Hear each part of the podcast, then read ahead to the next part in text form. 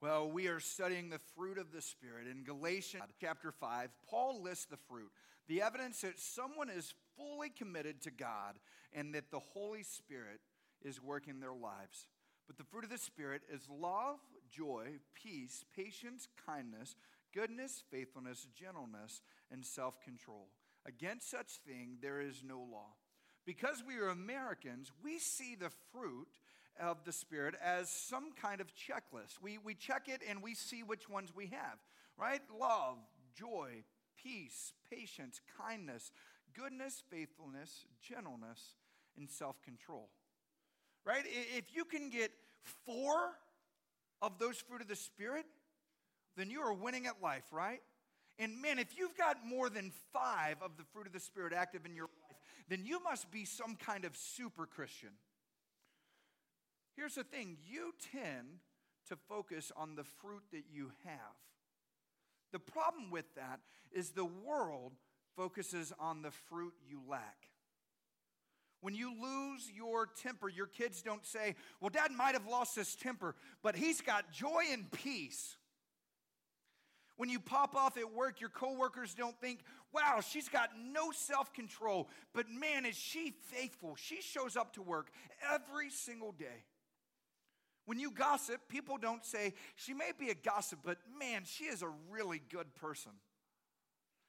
Instead, they say, for a person who claims to be a Christian, he sure doesn't act like one. This is a tough truth, but one missing fruit can ruin your testimony. The fruit are all connected. All nine of these characteristics should be evident in your life. Well, Pastor Jason, that's not possible. There's no way that I can do all of that. And on your own, you're correct. It's not possible. But here's the good news you're not on your own. They aren't a result of your effort or your intelligence. The result of God's Spirit at work in your life. When you are fully committed to God and allowing His Holy Spirit to work in and through you, you can and you should have them all. Today, we come to the sixth fruit goodness.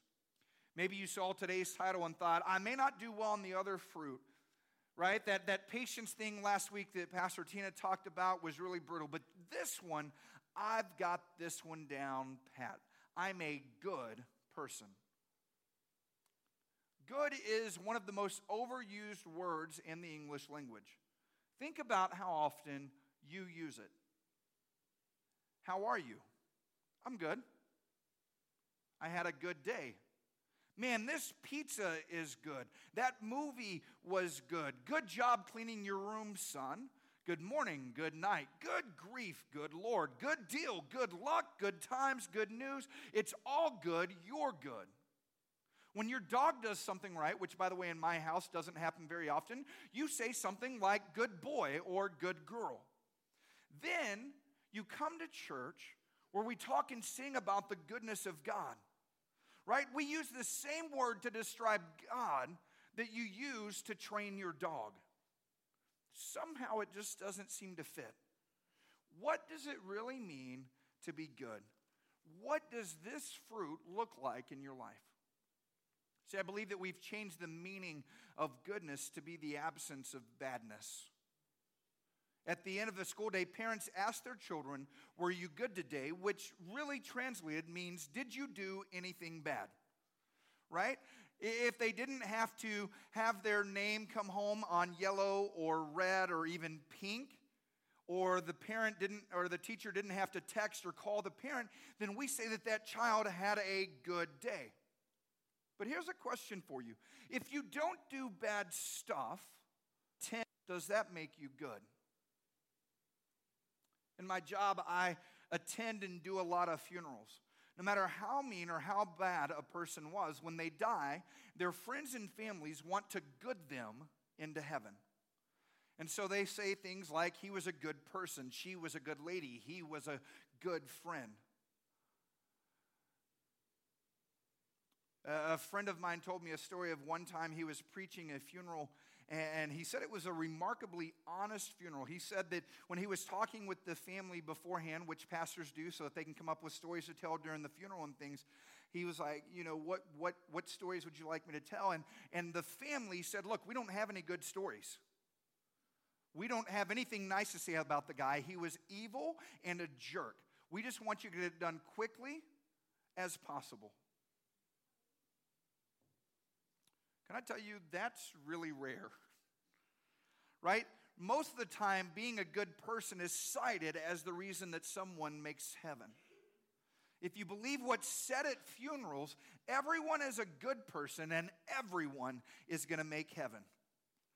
If that's the case, if everyone is good, then why is goodness listed as a fruit of the Spirit? If everyone is good, then goodness must just be an innate human quality.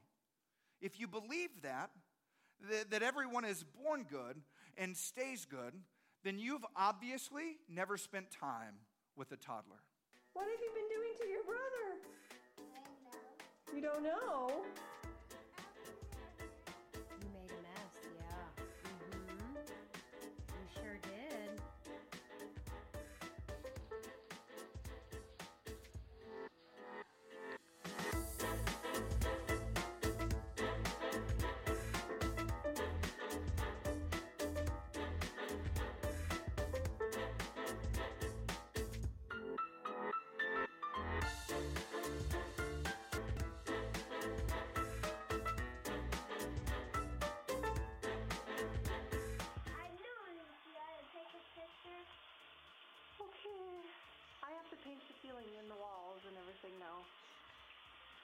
Okay.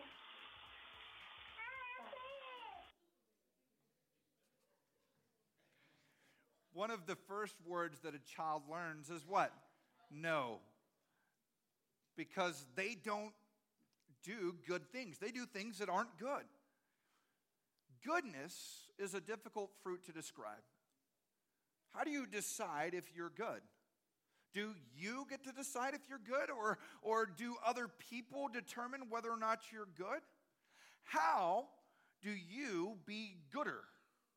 Okay, we're in Texas, that's a real word. Um, what does it really mean to be good? Listen, I'll be honest with you, I don't know that I can completely answer that question in just one phrase, but I believe this morning that I can point you in the right directions. Ephesians chapter 2 said, it's by grace that you have been saved through faith, and this not from yourselves. It is the gift of God, not by the work, so that no one can boast. For we are God's workmanship, created in Christ Jesus to do good works, which God prepared in advance for us to do. You are God's masterpiece. You were designed and created to, go, to do good things. You are special, unique, and one of a kind. There's no one else just like you. God has a good plan for your life, and that includes you doing good things. When you made the decision to follow Christ, this is, is part of what you signed up for doing good. When you don't do good, you dishonor your Creator. There's no such thing as an evil or a bad Christian. The result of being connected to God is good in you and good throughout you. The source of the goodness in you is not you, but it's God. God is good is not just a cliche that you repeat, right? God is good all the time, and all the time.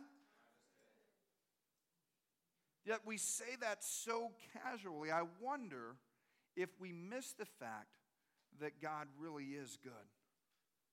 The Bible is filled with verses that point to the goodness of God. First Chronicles 16 says, Give thanks to the Lord, for he is good. His love endures forever.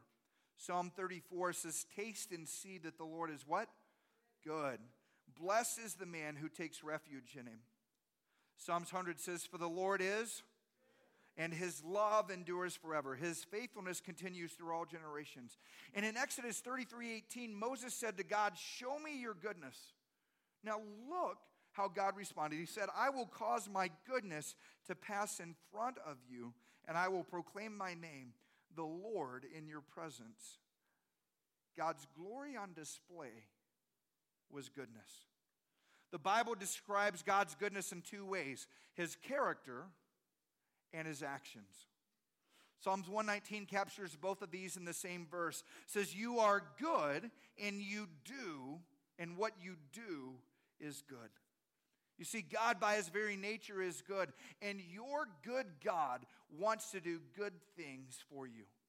David wrote in the 23rd Psalm Surely goodness and mercy will follow me all the days of my life, and I will dwell in the house of the Lord forever. The word goodness is a characteristic of God. God surrounds your life with blessing and acts of grace that you can never earn on your own. James 1:17 says every good and perfect gift is from above coming down from the father of the heavenly lights who does not change like shifting shadows. God is a good God who fills your life with good things. You didn't earn it and you don't deserve it. Yet God gives anyways because of his goodness. You can never achieve goodness on your own. You can't try to be good. Think about it, parents, when you've told your kids, hey, I want you to just try to be good. Does it work? No. Maybe for like five seconds and they go back to doing what they were doing. You are either good or you aren't. And it's only God working in you that makes you good. Why? Because God is the source of goodness. See, in a way that kind of takes the pressure off. Because instead of trying to be good, get close to God.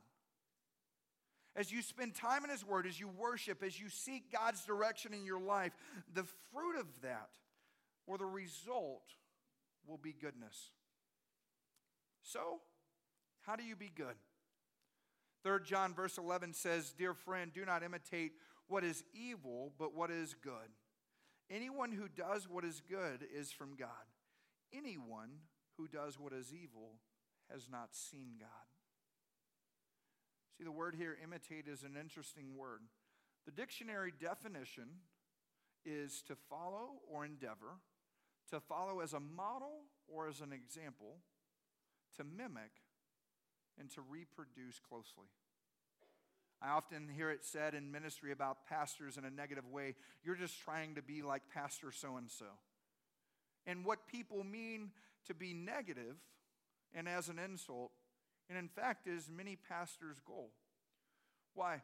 Because we want to be like godly leaders.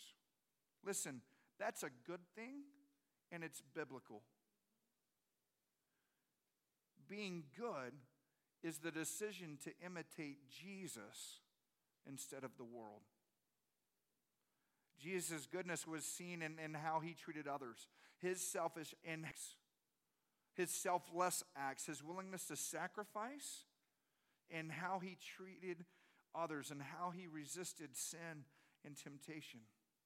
All you have to do in order to be good is to imitate Jesus. And again, you say, Pastor Jason, that is impossible. While you're never going to measure up to Jesus, that's supposed to be the goal. That's what we're supposed to do. Paul wrote in Philippians 2 Do nothing out of selfish ambition or vain conceit, but in humility consider others before yourself. Each of you should should look not only to your own interests, but also to the interests of others. Your attitude should be the same as that of Christ Jesus, who, being the very nature of God, did not consider equality with God something to be grasped, but he himself made himself to be nothing, taking the very nature of a servant, being made in the human likeness. And being found in appearance as a man, he humbled himself and became obedient to death, even death on a cross. Listen, there is so much in that one passage, right? Good people humbly serve others. Good people obey God. Good people love, they don't hate. Good people give instead of take. Good people share instead of keep. Good people bless and not curse. Good people are positive and affirming, not negative and critical.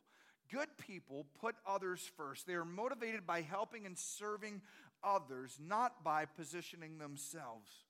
Good people sacrifice because that's what Jesus did. Listen, that kind of life will make you stand out as different from others around you. People will notice the fruit of goodness in your life if you start acting like that. Someone who is good will sacrifice making you happy in order to keep you safe. Parents, sometimes the good you do for your kids isn't appreciated. Right? But the goal of parenting is, is not to have a happy kid.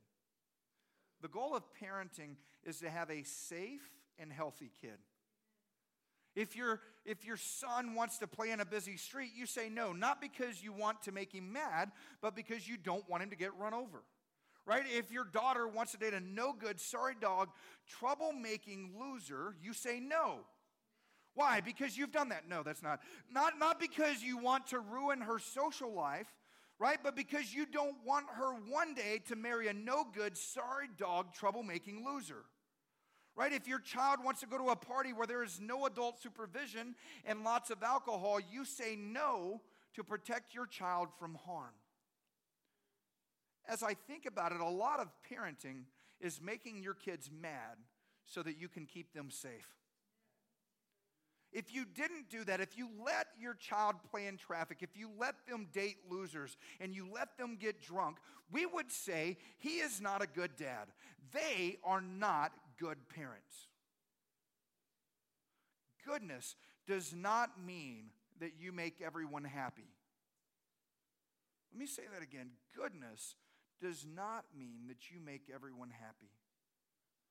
When people ask me for advice, I generally know what it is that they want to hear and what will make them happy. But if all I do is agree with their dysfunction, then I wouldn't be a good pastor. Because I love you, I warn you. Listen, if you are surrounded by people who give in and let you do what you want, they don't warn you of the consequences and they enable your addictive behavior, that's not goodness. They are sacrificing your well being to keep you happy. That isn't love. Parents, some of you are making the mistake of trying to keep your kids happy. Your priority as a good parent should, should be to see them healthy, whole, and following Jesus. Others of you need to have some difficult conversations with people in your life. In your attempt to, to make them happy, you're allowing them to be unhealthy. It's time to be good, do good, tell them the truth, and warn them of the danger. And some of you in here need to have the tough conversations with people and go and apologize to the people in your life that have told you no because they're trying to keep you from danger. And maybe you acted like a spoiled brat and you need to go and make it right. Now, listen, I'll be honest, I wish I didn't have to, to give you guys this next point um, but it's in the Bible. And so, since it's in the Bible, we've got to teach it. It's important for you to understand that being good doesn't guarantee an easy life. Even if you have the fruit of the Spirit of goodness operating in your life, things still go wrong. Look at 1 Peter chapter 2. It says, But how is it to your credit if you receive a beating for doing wrong and you endure it? But if you suffer for doing good and you endure it, this is commendable before God. Do you see what that says? You might even suffer for doing good.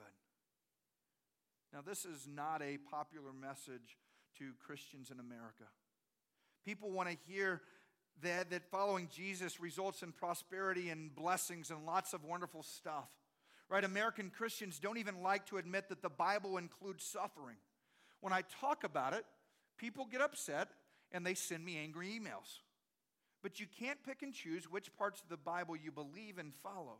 If you read the Bible, it's clear that even those who do good will suffer. In fact, sometimes you will suffer because you are good. One of the most challenging passages in the entire Bible is found in Hebrews chapter 10. It reads Remember those earlier days after you had received the light, when you stood your ground in great contests in the face of suffering. Sometimes you were publicly exposed to insult and persecution. At other times, you stood side by side with those who were so treated.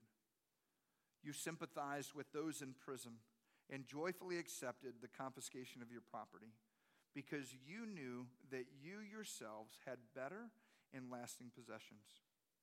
So do not throw away your confidence because it will be richly rewarded.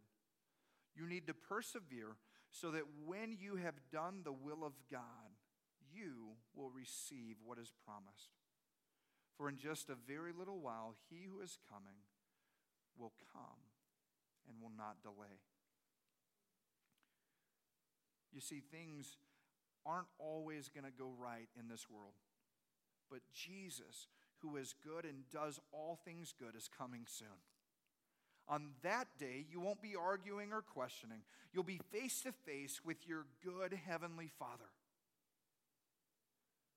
Someone who is good does what is right regardless of the outcome.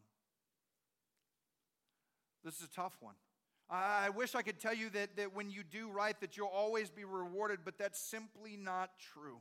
You've probably experienced that in your life. You let someone in line in front of you at the grocery store, and then they've got 25 coupons and three things that have to be price checked.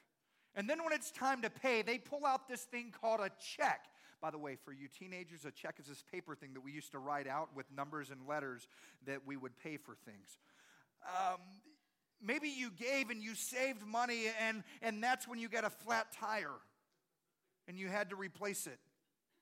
You obeyed Jesus' instructions for resolving a conflict biblically, yet you received anger in return. You told the truth and you didn't get the sale, yet your coworkers stretched the truth and made the sale. You acted ethically and honestly, but someone else got your promotion.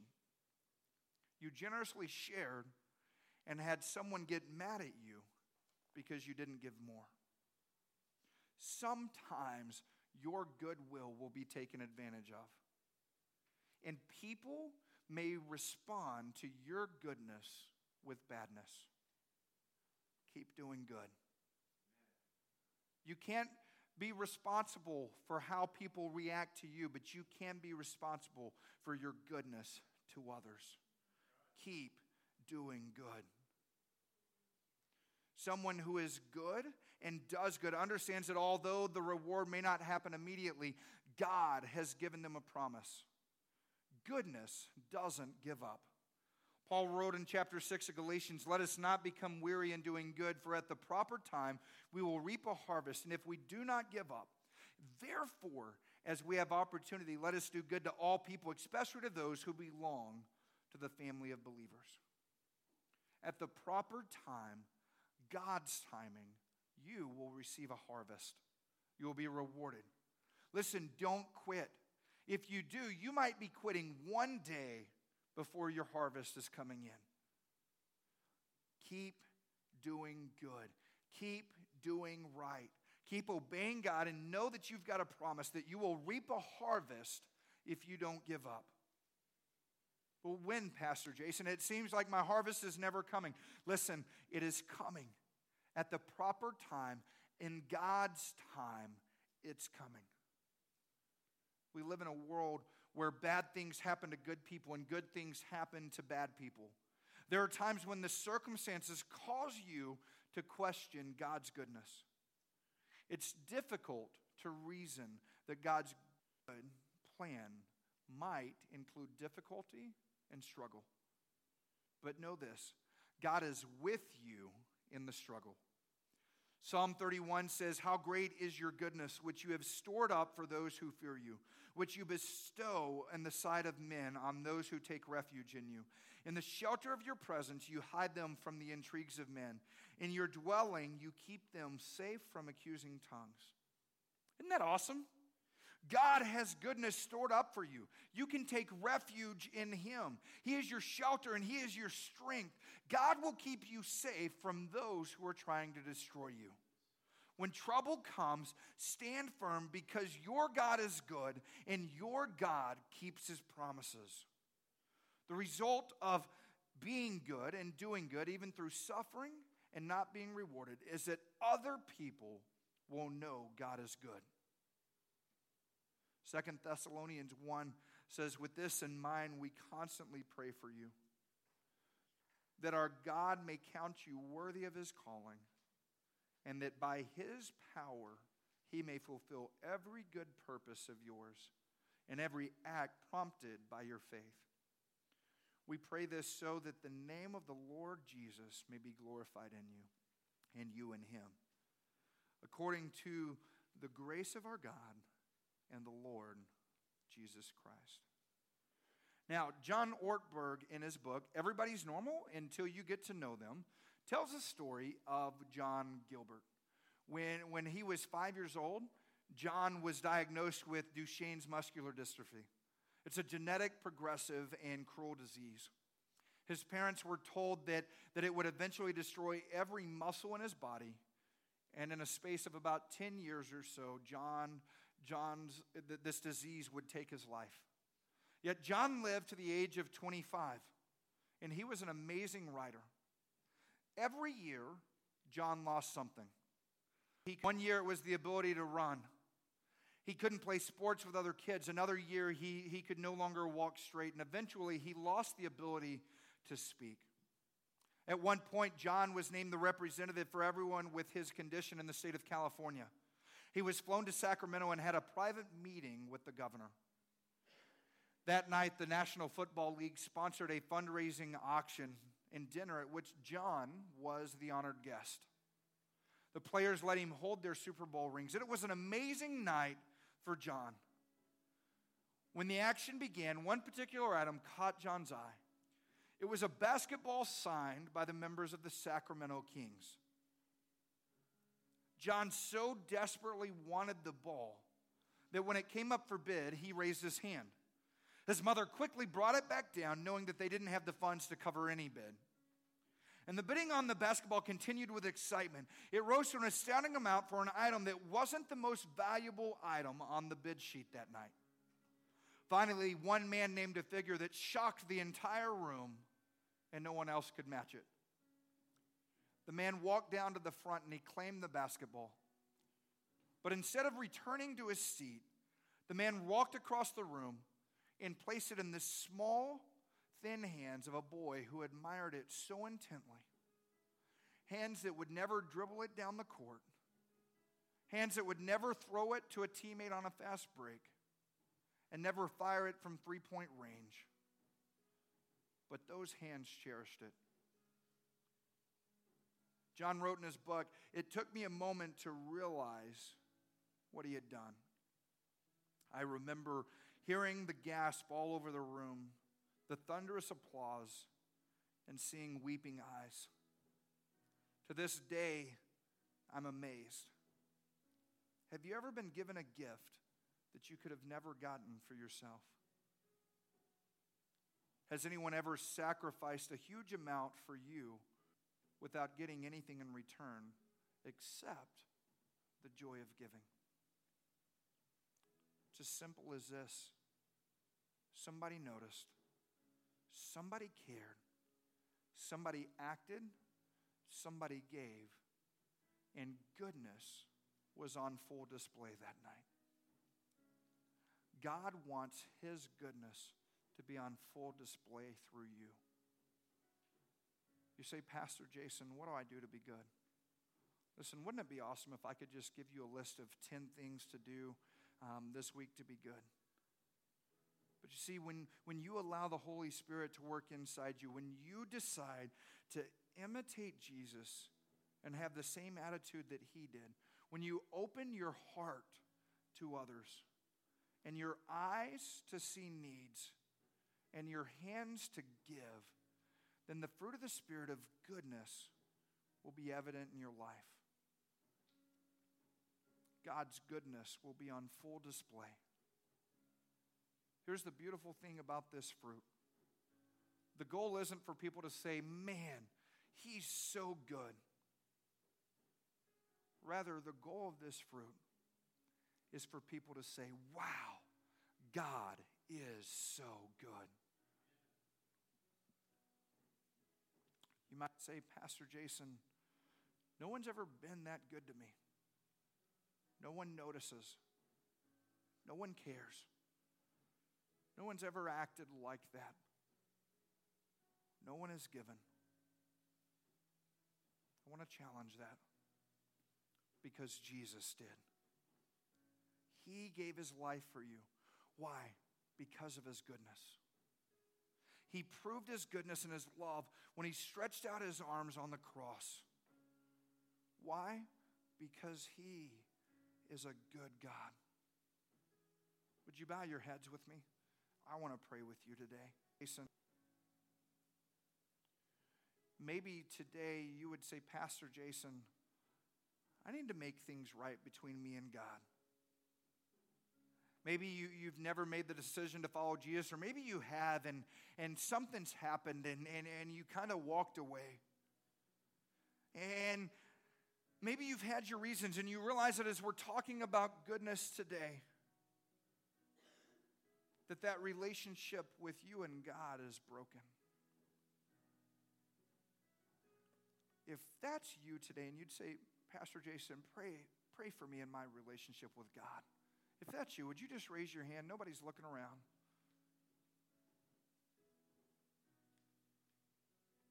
I see your hand there.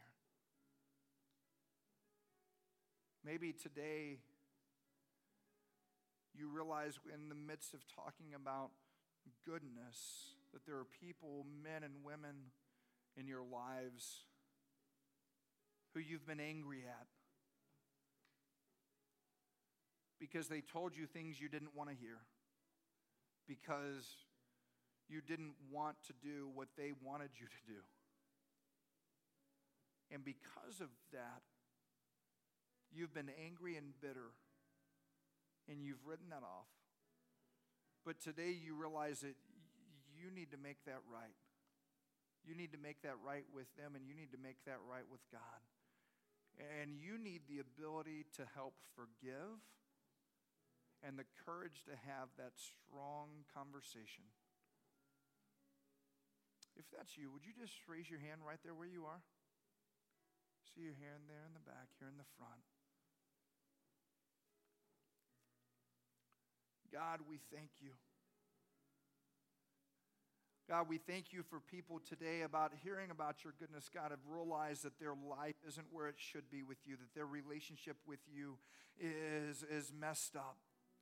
So, God, number one, thank you that they recognize that. But, God, I pray that right now, God, as they've raised their hand and they've surrendered and said, I want this to be right, God, that you would help make it right. God, that as they seek you, as they imitate you, God, that your goodness would emanate from all parts of their life. God, I pray for others in this room God, that have been harboring bitterness or, or an attitude or have even written some people off because they spoke truth that they didn't want to hear in their life. God, I pray that you would help them forgive.